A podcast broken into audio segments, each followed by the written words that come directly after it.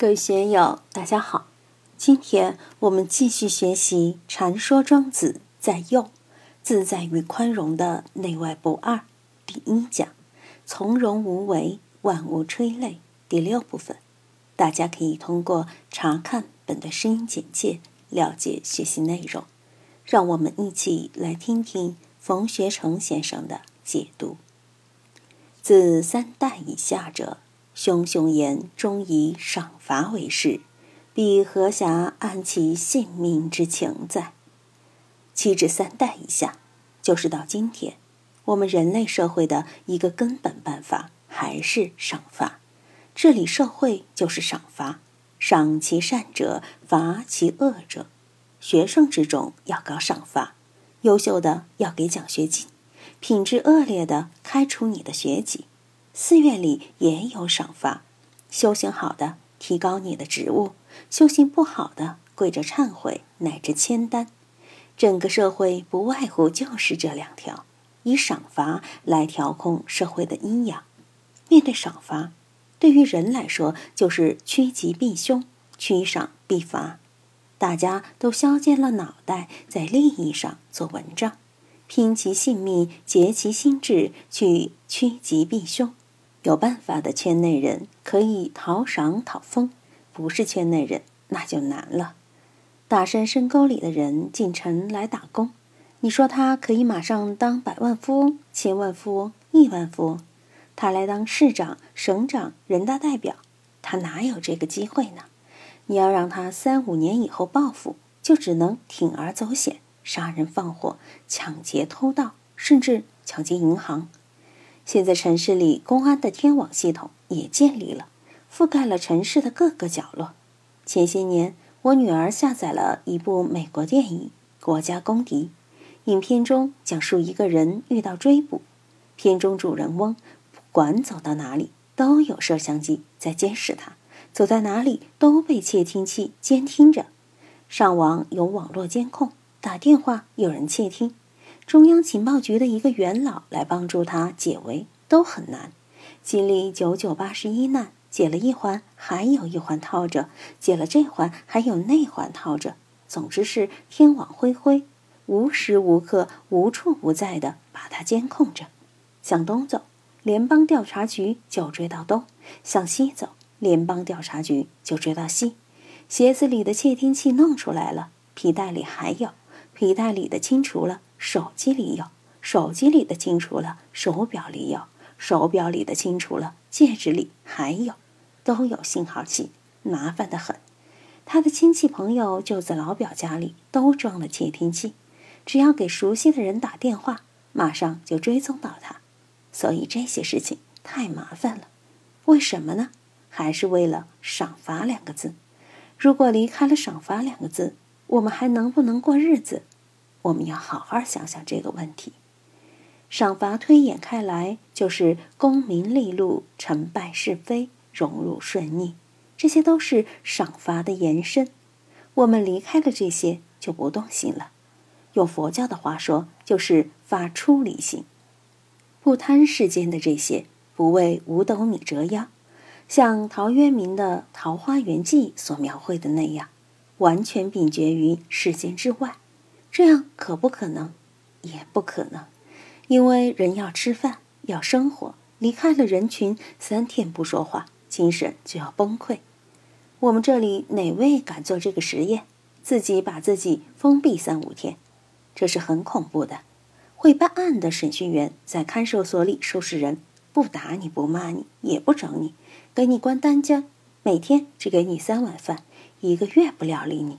到时候你就要主动求办案的，要主动坦白交代了，因为实在受不了，快崩溃了呀。我们如何能够脱离心里的赏罚、是非、得失？世间的人从古到今有几个能够逃得出来？印度的沙门思想有这种超越性，中国的隐士思想有这种超越性，以老庄为代表的思想有这种超越性。现在是功利社会。而且是纯功利的社会，不像以前的社会有仁义礼智信，讲仁义礼智信应该不功利了吧？庄子都还要指三道四的说不好，何况现在这种功利社会？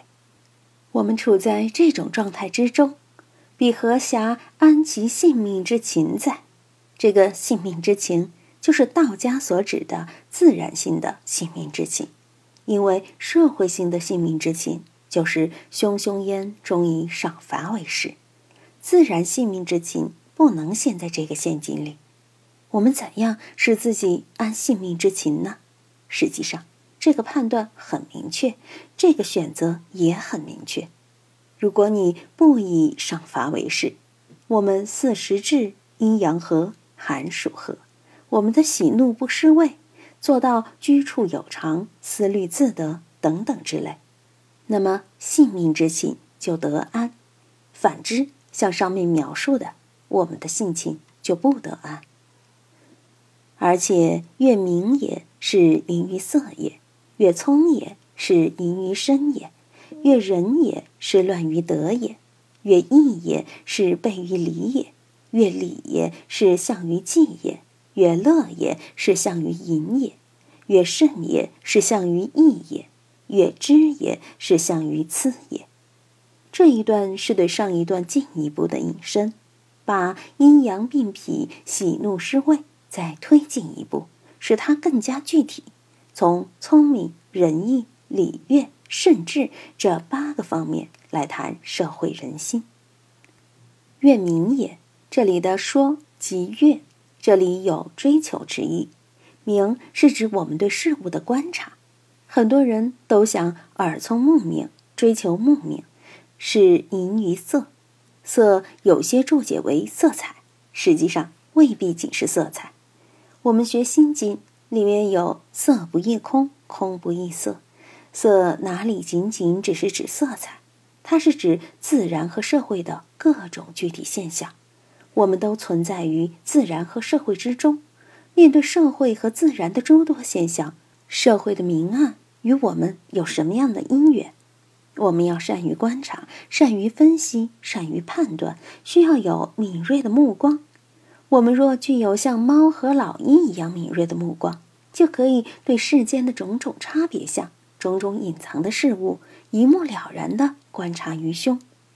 什么是月明呢？就是愿意增进自己的观察能力。这就是淫于色，过多的浸淫在眼睛的技能锻炼上，就像我们勇哥走到哪里去，一晃就知道那里的情况，安定因素、不安定因素。好人、坏人，有作案动机的，乃至是犯罪嫌疑人的，他一眼就能够比较清楚的辨别出来。古语说：“察见渊鱼者不祥。”你对是非因果过于清晰了，对不对呢？就算对，也太累了。如果你对底下的人明察秋毫，对上面的人也明察秋毫，自己也麻烦啊。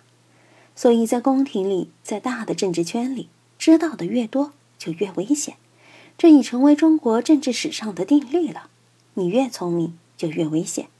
所以，我们看宫廷里的太监，经常有一句口头禅：“我没有看见，我没有听见。”其实看到没有，看到了；听到没有，听到了。